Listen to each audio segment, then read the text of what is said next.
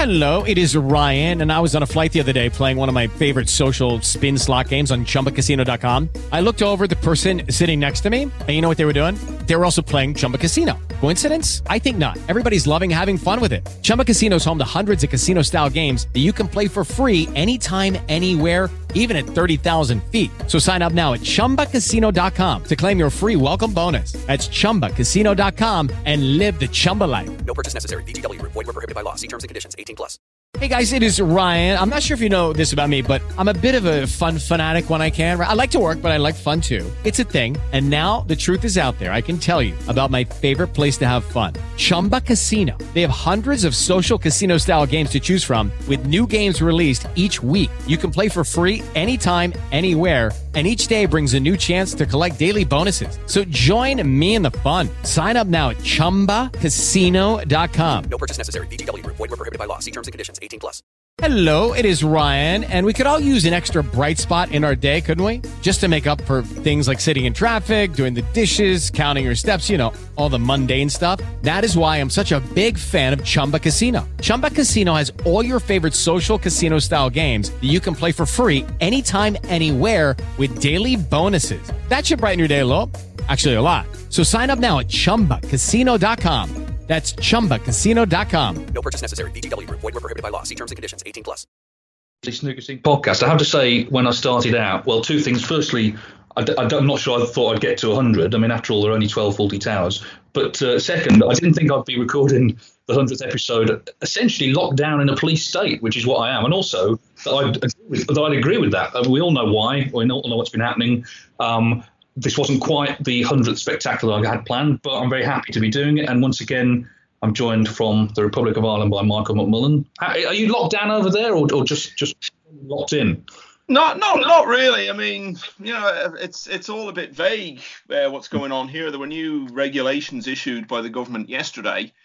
Uh, but again, much like yourselves, we're a little unclear. The, the one advantage we have, of course, is that whereas your Prime Minister is basically an opinion columnist, Uh, our Prime Minister is a is a G P, so I think we're we're, we're well equipped from, from that point of view. But uh, yeah, it's all a bit unclear what's happening, but it's it's much the same mood in Ireland as it is over there. And just you mentioned you mentioned the Fawlty Towers reference there. Mm. Fantastic to be here for the hundredth episode.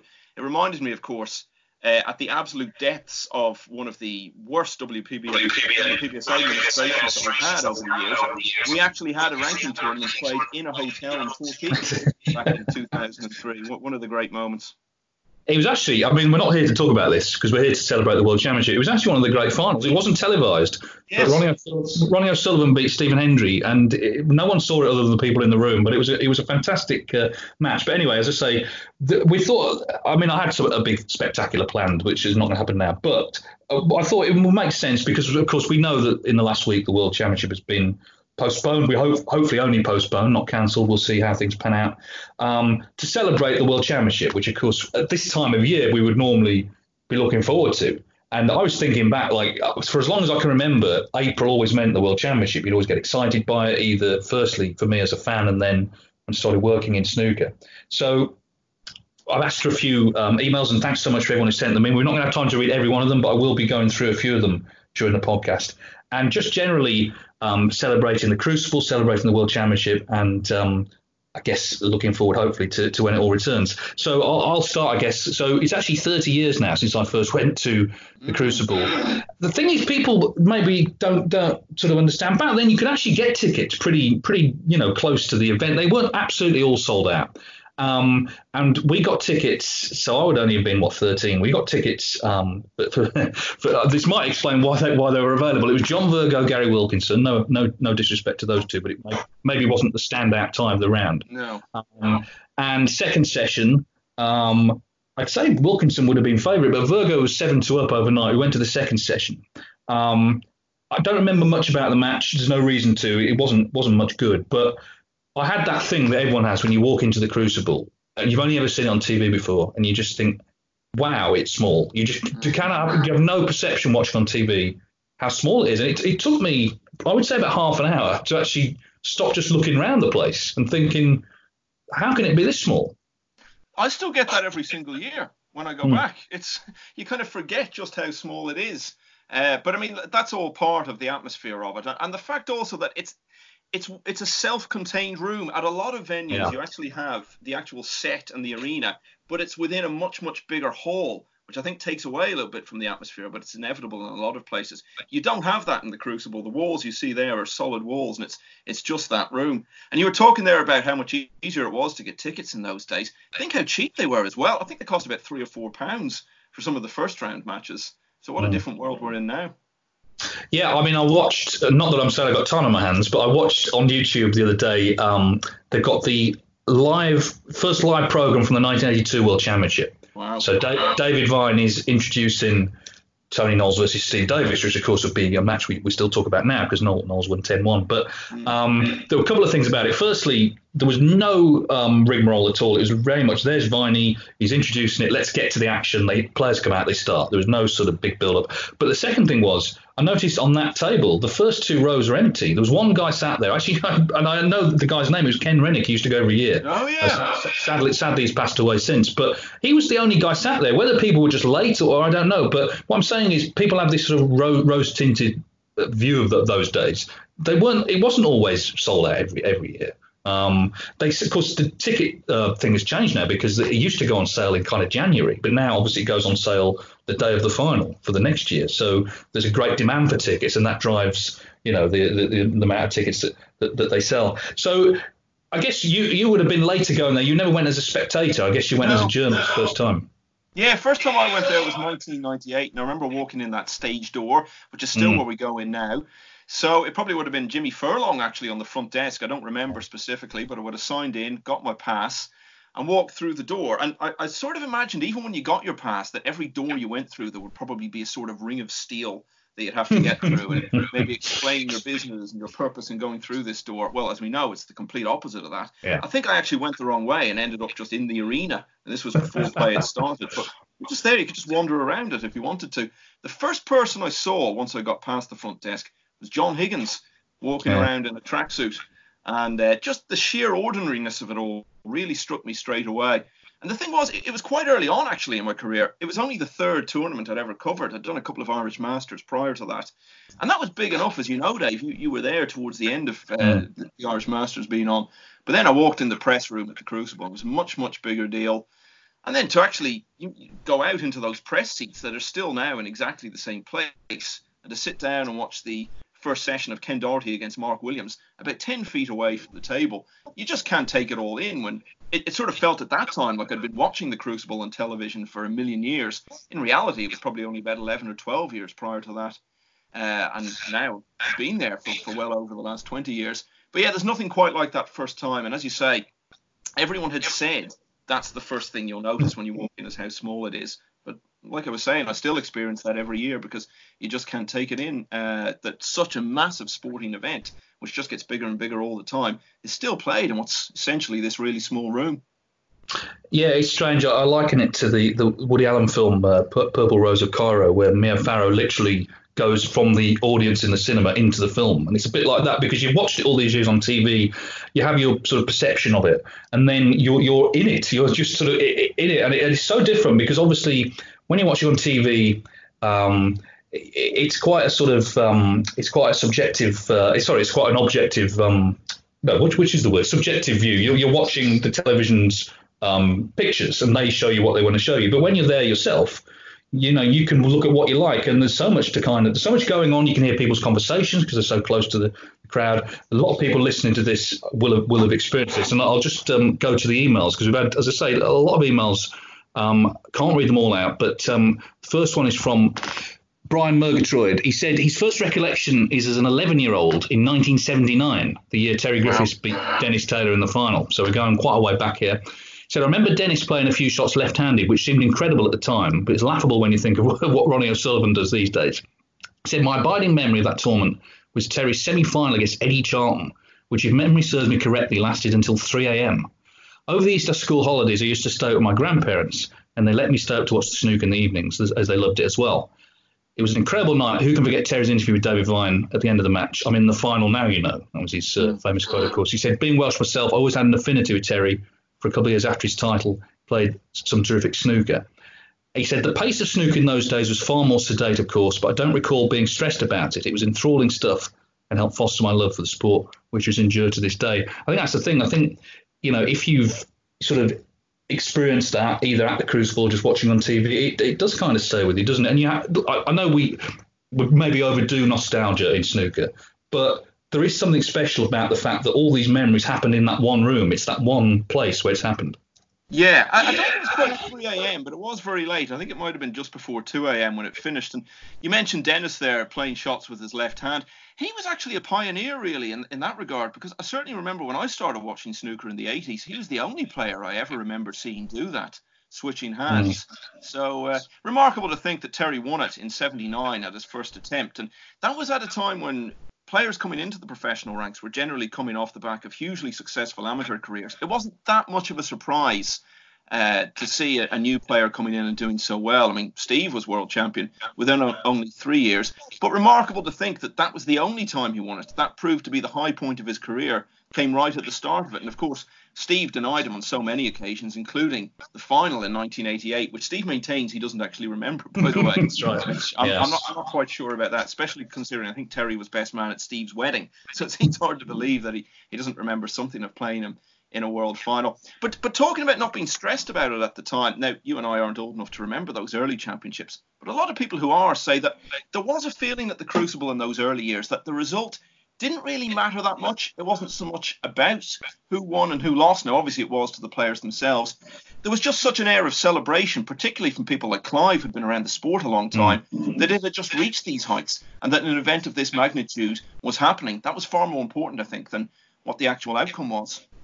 I think that's right, but I think it probably changed with Steve Davis. I think everything changed with Steve Davis because he, along obviously with Barry Hearn, his manager, they saw an opportunity to raise standards on the table by being more professional, you know, and, and he was ultra professional, but also obviously clean up off the table as well. That was the sort of the win double for them, and it and it all went hand in hand with success. And people will remember when Steve won his first title in nineteen eighty-one, beat Doug Mountjoy, and Barry came barreling across the stage and sort of nearly knocked him over, because I think he sensed it wasn't only jubilation that his best friend had won the World Championship, but also what lay ahead. And I think that sort of maybe was the start of, it wasn't just about, isn't it great to be here? It's actually now, okay, a lot of money's coming in. We've got a lot of money to play for. So suddenly it becomes more serious, which of course it should be, because it is a major global sporting event.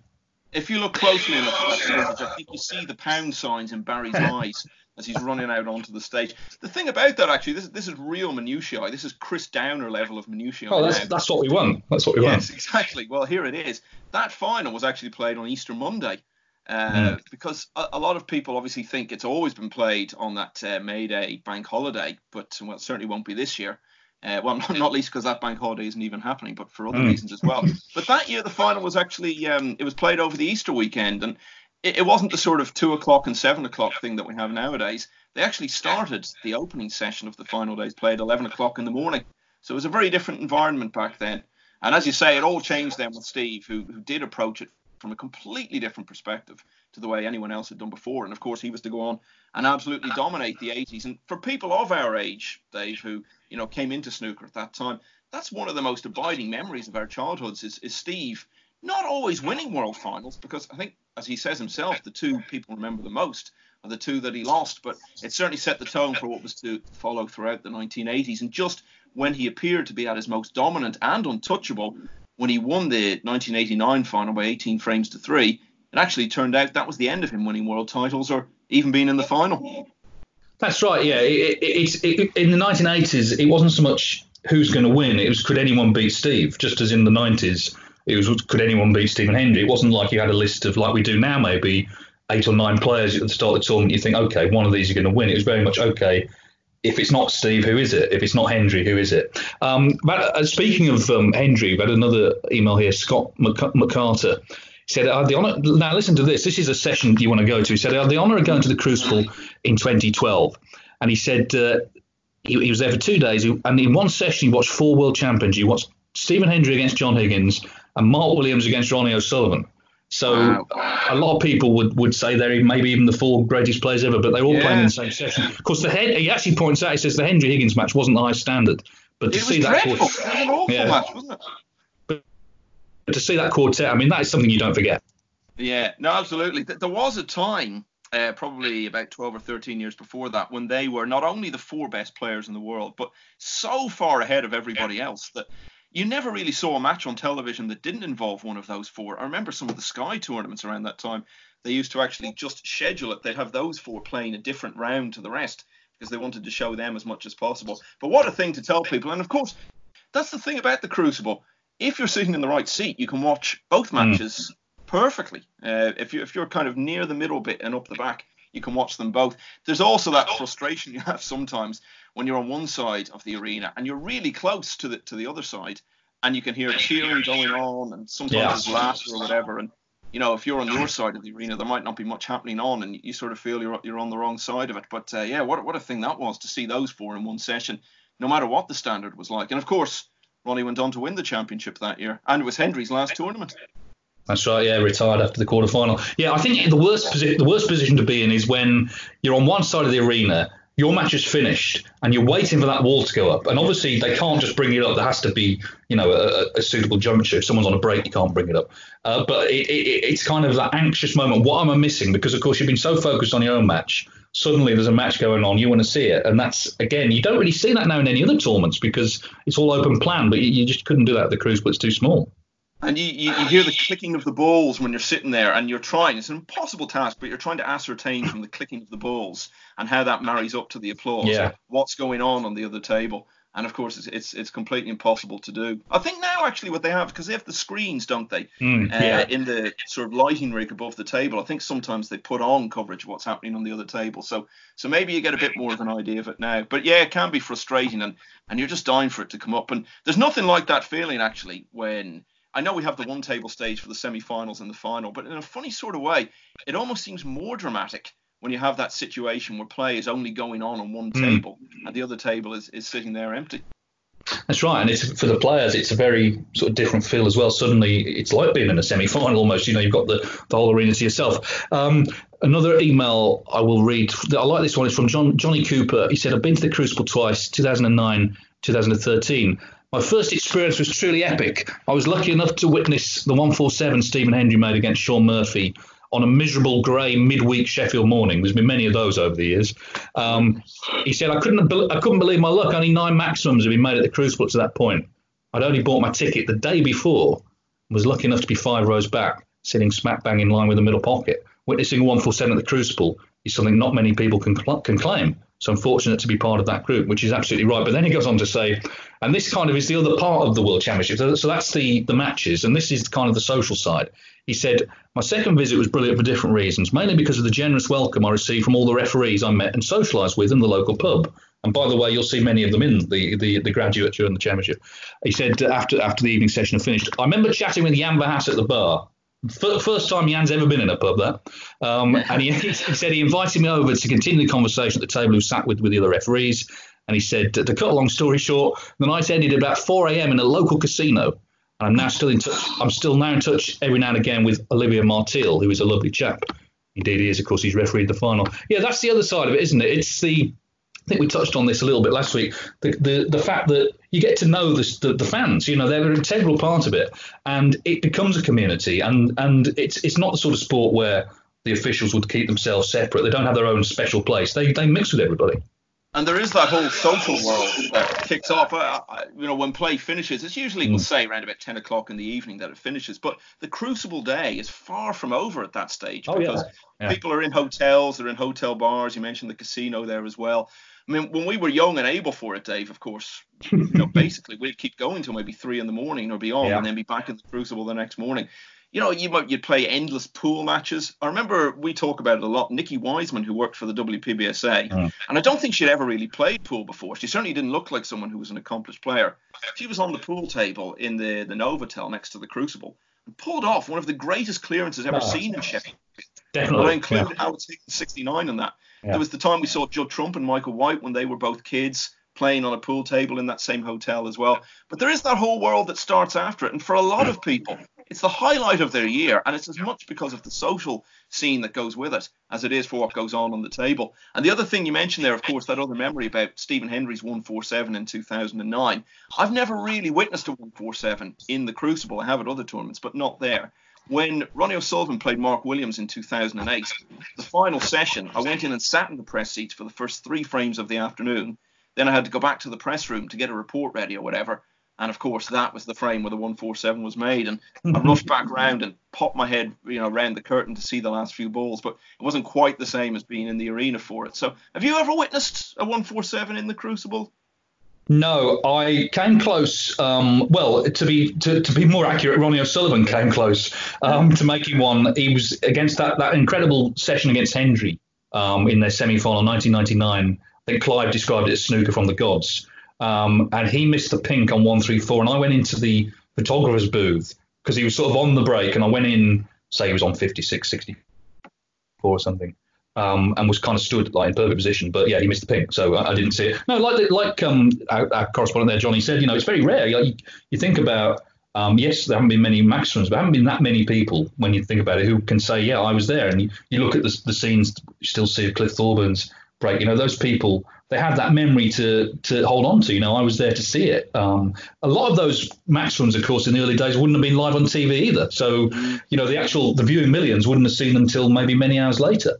There would have been room in the photographer's booth when you went in on that Saturday morning, of course, because one of the photographers was seen walking around the Crucible a couple of hours later uh, at the end of the session, and he had missed it all. He'd been he'd been ice skating. What an incredible yeah.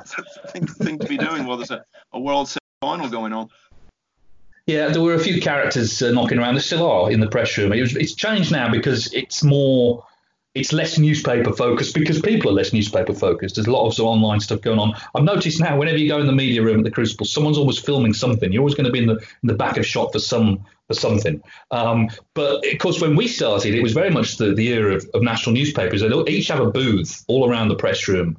Um, and it was a very lively place. The players would come in, the players' dads and managers, and it was kind of a, I mean, when you think back now, I mean, I don't know if anyone got any work done because it was just full of people. But what a what a scene to be involved in. Again, you know, like I I've, I didn't know any of that existed before I sort of stepped into it. Yeah, and, and you'd be sitting in the press room, and Stephen Hendry would just sit down next to you reading the paper. You might you might be there ten minutes before you'd even notice, and people would start chatting to him. But remember the smoke there used to be in that room because it was very much yeah. a part of snooker culture. And of course, the whole thing was sponsored by Embassy, who were flinging out free cigarettes to anyone who wanted them. Uh, and we all used to eat in that room as well. There was no separate place to eat. So it was just full of dirty plates and smoke and just constant chatter. And there was a free bar as well. So there'd be shouting going on. But we loved it. It was just fantastic. It was a totally different atmosphere to, to now. And it, it, it just was a different world. Absolutely, yeah. I mean, it's one of the things that it was kind of you, you'd always leave basically feeling ill, but you kind of you couldn't wait to get back back the next year. Um, I'll... Go to another email. Well, uh, one of the great memories would be, of course, the well, the Hendry White battles, but particularly ninety-four, that went to a decider. Brian Dobson uh, was there. He said, my overriding memory was being directly behind the black, that black, of course, that Jimmy missed during the climax of the championship. He said there was a palpable tension in the Crucible when Jimmy was carefully crafting a seemingly match-winning break. And when the whirlwind cut in a red to a blind pocket using the rest, finished perfect on the blue, the crowd surely sensed this was Jimmy's moment to be crowned champion of the world at long last. Everyone's heart sank when a black off its spot, the sort Jimmy would knock in ninety-nine times out of one hundred, didn't even threaten to tread in the pocket, and his opponent, Stephen Hendry, being the snooker predator that he was, calmly responded to clear the table and snatch victory from the jaws of defeat. He said, I left the Crucible that night a broken man, as I didn't believe Jimmy would get another chance at the title, but ultimately with a snooker memory that will live me with me forever. And again, it, it, it, look, I'm sure if you're old enough, everyone everyone remembers that. But to actually be in the arena and sense that feeling, I, the, my memory of that is that um, obviously, I mean, everyone thought Hendry would clear up, and he did. But there was it was more muted sort of at the end. You know, the, people, even some of the Hendry fans, I think, secretly thought, oh, couldn't Jimmy just win it once? It totally fizzled out. It really did. Mm. Once Jimmy had missed that black, there was just a sense of inevitability about it all. And it was almost between every shot, or certainly that's how it feels. They were cutting to a close-up of Jimmy, who was shaking his head more and more as it went on and just desperately hoping he was going to get another shot. And it turned out to be, I mean, you think how many thousands of shots must he have played in World Finals? That turned out to be the last one. He, of course, would like us to add the words so far because he maintained to be back there someday. You just can't imagine what the scenes would have been like if Jimmy had won it that night. I mean, it may actually have been one of those things where people might have come rushing out of their seats down into the arena to mm. hug him and embrace him. It could very much have been like that. And it was such a big thing. People talk about the eighty-five final. I think in terms of people remembering it now, that ninety-four final is right up there with it. And at almost the very moment that was going on, uh, Manchester United were winning the Premier League title. Uh, for the second year in a row. They weren't actually playing. It was Blackburn Rovers were, were playing a match, and the result of that meant United had won the league, completely overshadowed by the World Final, and it got much more attention the next day. So I think if you're talking about the things that people remember the most from the Crucible over the years, obviously the eighty-five final and that, I think, are, are the two that uh, are probably above everything else. Yeah, it, it was very different, though, to the other. There's been two other deciders, obviously eighty-five and, and two thousand two, where Ebden beat Hendry. And, of course, what linked Dennis Taylor and Peter Ebden is they were the underdogs, effectively, in those matches, particularly Dennis, you know, against the great Steve Davis, who, you know, looked unbeatable at the time. So the great jubilation that, that Dennis had, that Ebden had, Stephen Hendry didn't have, because he, he, you know, he'd won it so many times before. So many people were pulling for Jimmy. Um But it, like you say, I think, and I agree with what, what Brian Dobson was saying there, I think we, we all had the feeling that's probably it now for Jimmy. You know, he, he never got to a final again. He had lost to Hendry in the semis year after, and it was just one of those things. He had his chance, and unfortunately, it just it just didn't happen for him. Um, we continue. Ryan Sinopoulos, hopefully I pronounced your name correctly. He said, as a young snooker fan, I was very lucky to have the World Championship start a week after my birthday, so getting tickets was always top of my list. Being the son of a single mother, it unfortunately fell on her to take me, despite having absolutely zero interest in the game. It was during the two thousand eleven Championships when we sat, sat watching Mark Selby versus Stephen Hendry and John Higgins versus Rory McLeod. About forty minutes into the match, captivated by what was my first experience of watching live professional snooker, my focus was broken by the ungodly roar of my mum's snoring. I was, I was, I, I was thirteen at the time, so I found it the most embarrassing thing on the planet. Didn't speak to her for the rest of the day. He said she passed away last year, and it was something we spoke and laughed about often. She took me to the Crucible a fair amount in the years since. It's still my fondest snooker memory. Had nothing to do with the excellence on the table. I think what that touches on, and again, it's we talk about the community. You do see families going. You see parents going with their children. And indeed, there's a there's a guy, John, who sits in the front row. He's been going with his parents for years and years. I mean, literally yeah. decades. Yeah. It's it becomes part of the year, doesn't it? It's part of what families do. It's it's the the, the sort of pilgrimage every year. Yeah, and that's why I think people are finding it so difficult to cope with this year, and will find it very difficult in a few weeks' time, because the World Championship, for you know, as long as either of us can remember anyway, has always been on at pretty much exactly the same time of year. And what a void it's going to leave. It's going to be like having a year without Christmas. Even mm. if we do have the World Championship later in the year, it'll have a very different feel to it. I'm not saying it won't be as good a feel, but it'll be a very different one. I'll tell you what, though, it doesn't say much about uh, the, the session that was going on that someone fell asleep, even someone who wasn't interested in snooker. I'm sure, with the greatest of respect, Rory McLeod would understand the, uh, how we might have a bit of a chuckle that it would be in one of his sessions, because he, he's never claimed to be the, the fastest of players. But I'm sure snooker is a very boring game to watch if you don't understand it and mm. have no interest in it. Thankfully, those of us who do understand the nuances of it, you know, take a very different approach. And I've just got to mention something, actually. You were talking mm. there about deciding frame finishes. two thousand two, I'm sure you remember this, Dave, that there used to be a press conference the morning after with the champion. It doesn't yeah. happen anymore now. Stopped a few years after that. So you and I both went to it. You were going off to get the train. I think I was heading off somewhere else because I had a few hours before I was I was heading home, and we were talking about plans for the summer. You were going to cover some sort of pro-am or qualifier in a few weeks' time, and I was going to the Football World Cup. And you said to me as we parted, you said, enjoy South Korea and Japan. And I said to you, and you enjoy pontons. So uh, we had had our experience of the wonderful final frame finish the night before, which was just tension that I found almost unbearable. I almost had to leave the room. And then, like everyone else in the snooker world, we, we went our separate ways for the summer. But uh, great to have experienced that. And you have to think, would you one of those again soon? Because mm. I know it's thirty-five frames, but to have only had three in all of that time, and none at all now for eighteen years, surely it's coming soon. I thought we were going to get it with Williams and Higgins a couple of years ago, but then uh, it didn't quite happen. But uh, surely the day is coming. Yeah, you, absolutely. I mean, let's hope so, because it'd be fantastic. I think you've touched on something interesting there as well, the, when the tournament ends, because it, it's such a kind of bubble being at the Crucible. And also, it's not. It doesn't just start on the first day. There's a big build-up to it. I think sort of from the Masters, you're sort of – you're sort of barreling into the World Championship. The qualifiers start, they make the draw, everyone's looking, you know, who's playing who, the previews come out, and then the tournament starts. You're involved in it for, for seventeen days. We go to that horrendous party afterwards, um, after, after, of course, doing our podcast. Um, and then it's kind of suddenly over. And it's actually, um, it's only in recent years that you and I and a couple of others have sort of, rather than just sort of leaving first thing on the Tuesday, we've, we've sort of, well, had a few had a few beers. Let's not let's not be coy um, on the Tuesday, just to sort of reflect on things, because it's kind of over. And you know, it's maybe that Tuesday's the first day where you actually got no, no snooker to think about. Um, it's suddenly gone. It, it seems like an absolute marathon because it is seventeen days, but then suddenly it's all over. Yeah, real life decisions. I remember the first time we did that, actually, I looked at my watch just as we were settling down for the afternoon. It was twelve o'clock, and I said it was like that Sheryl Crow song, "We Are Drinking Beer at Noon on a Tuesday," which is literally what we were doing the, the day after the World Championship. Of course, there was a time when it ended, and that was it for four months. There was nothing.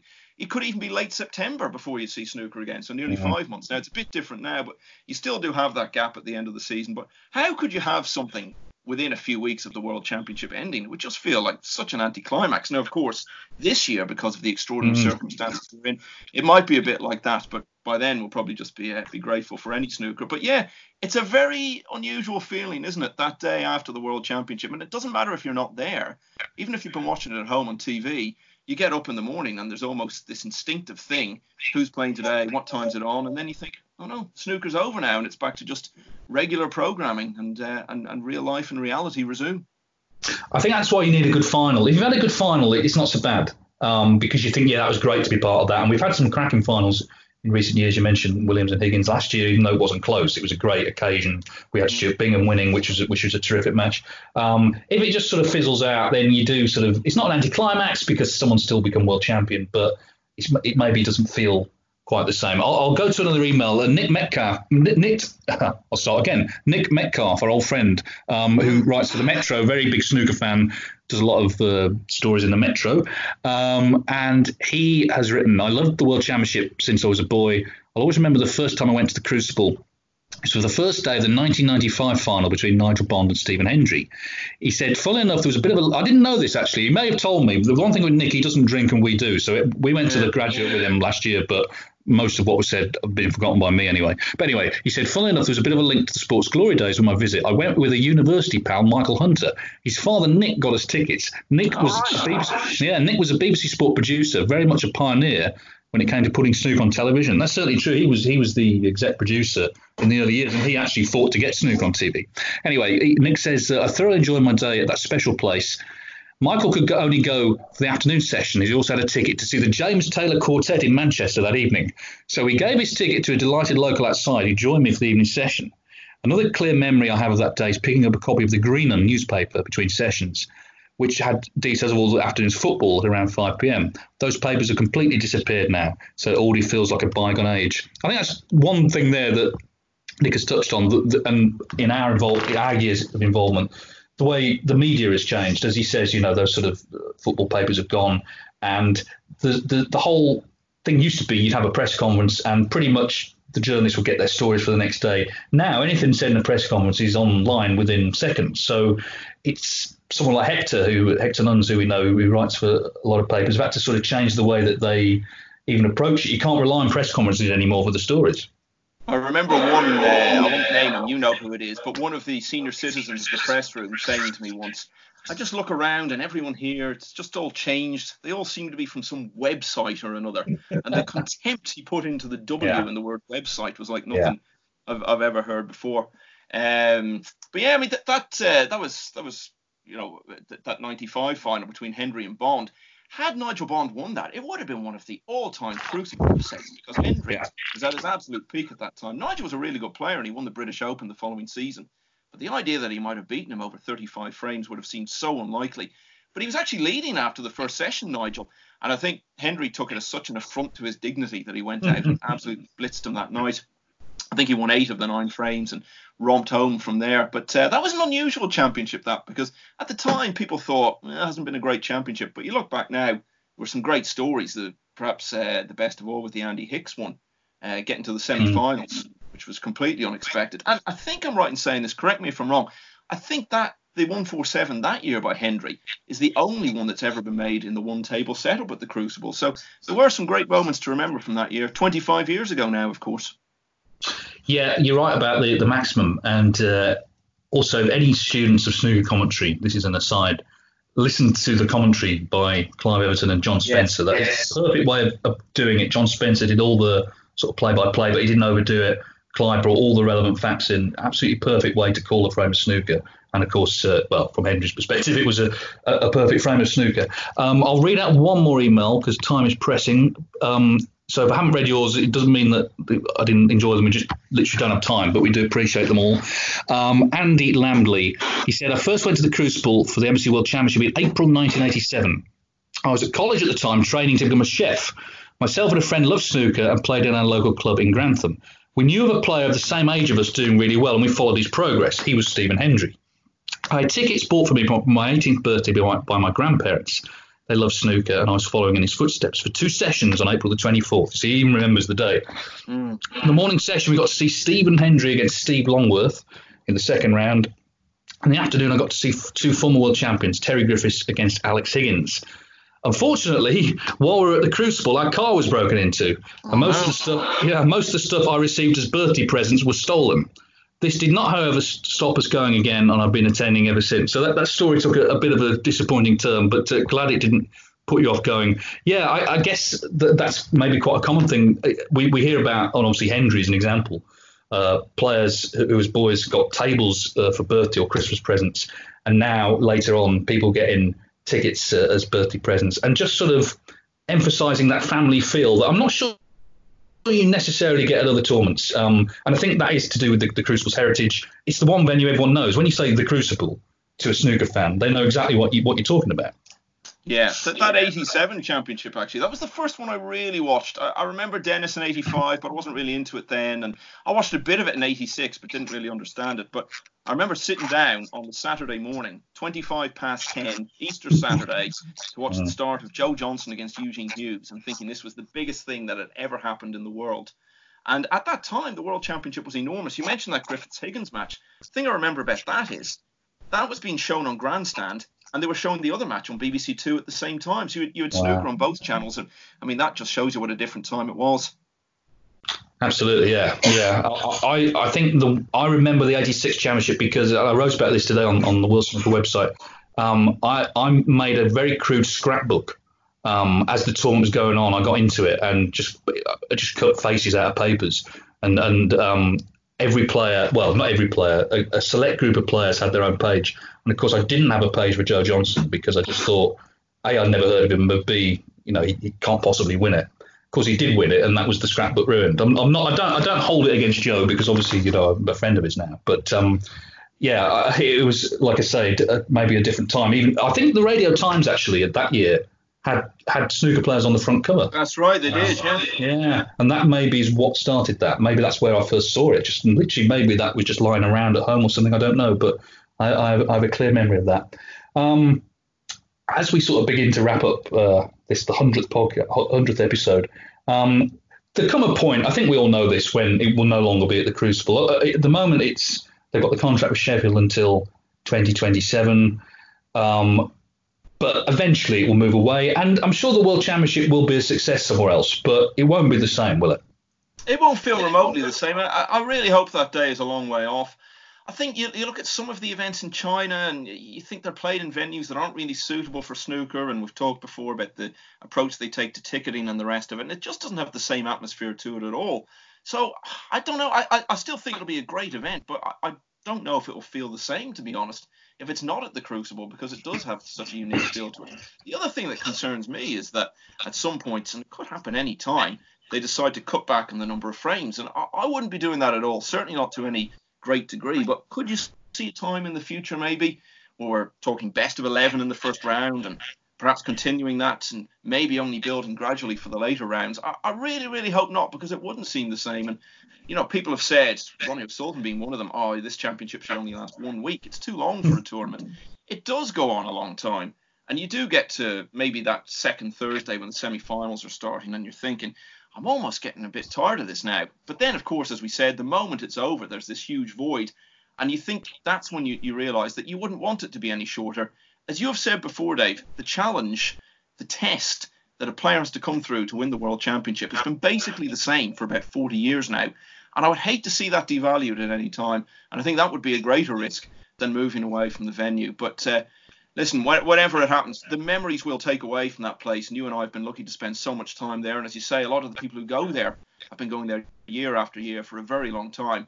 But if twenty years from now we're all looking back on it all, what an incredible array of memories in just that one small room in Sheffield that could very easily never have been a, a snooker venue if Carol Watterson hadn't gone to a play there all those years ago. Absolutely. I mean, you're knocking against an open door with me in terms of the format. Yeah, I think the fact that it's been that way, I mean, if you go back to nineteen eighty, I think was the first year it was best of thirty-five final. Cliff Thorburn beat Alex Higgins. And basically, with a few tweaks here and there, the format's been the same pretty much ever since. And that means that everyone who wins it has gone through the same challenge as all the other winners. And that, that gives it credibility. The U K Championship, I'm afraid, has been downgraded. It just has. It's been, the frames have been cut. You know, even the semi-finals are best of eleven. So it's not the same tournament as it used to be. It doesn't mean it's not a great tournament, but it's not the same as it used to be. But the World Championship um, has had that consistency, the same venue, the same format. Of course, Barry Hearn, actually, ironically, a lot of people look at Barry as this sort of ultra-commercial guy, which, of course, he is, but he's got an emotional connection. Well, I mentioned the, the final with Davis and all those years he spent there, and he said, I don't want it on my gravestone. I'm the man who took snooker from the Crucible.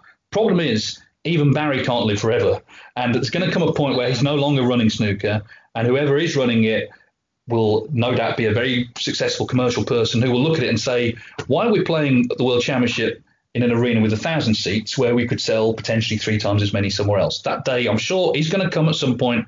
But as you say, until it does, let's continue to celebrate the Crucible. We're not going to be there in April. Hopefully, we will be there later in the year. It will feel strange, but I don't think that matters as long as the World Championship is played. Um, Michael, thank you for your contributions. I just want to also, oh, by, the, by the way, before we finish, Front Row Chris, who we mentioned last oh, week, yeah. um, who you, you claim was a driving instructor, he got in touch to say he isn't.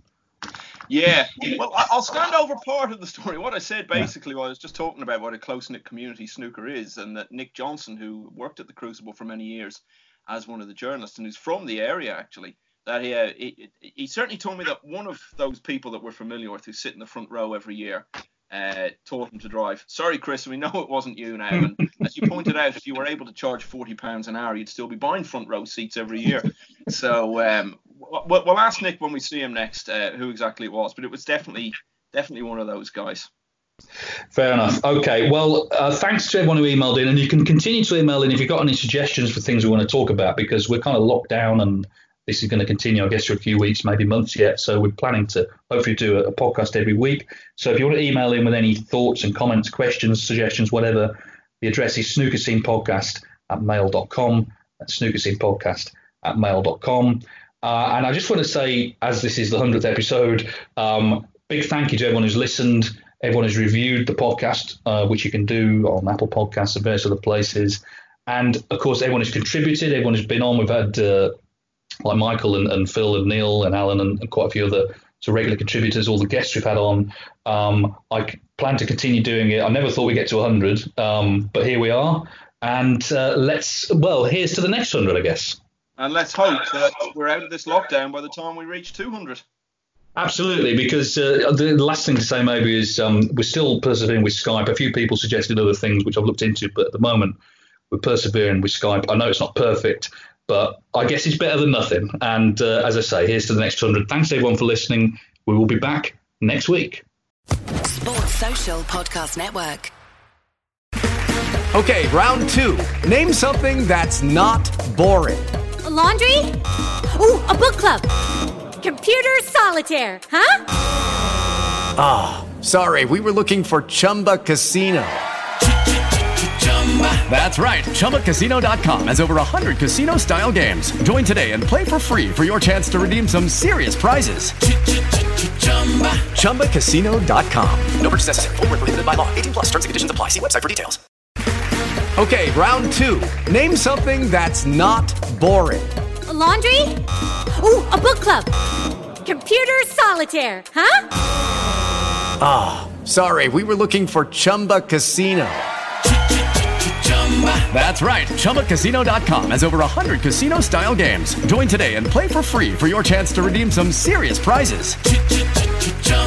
Chumba Casino dot com. No purchase necessary. Void where prohibited by law. eighteen plus. Terms and conditions apply. See website for details.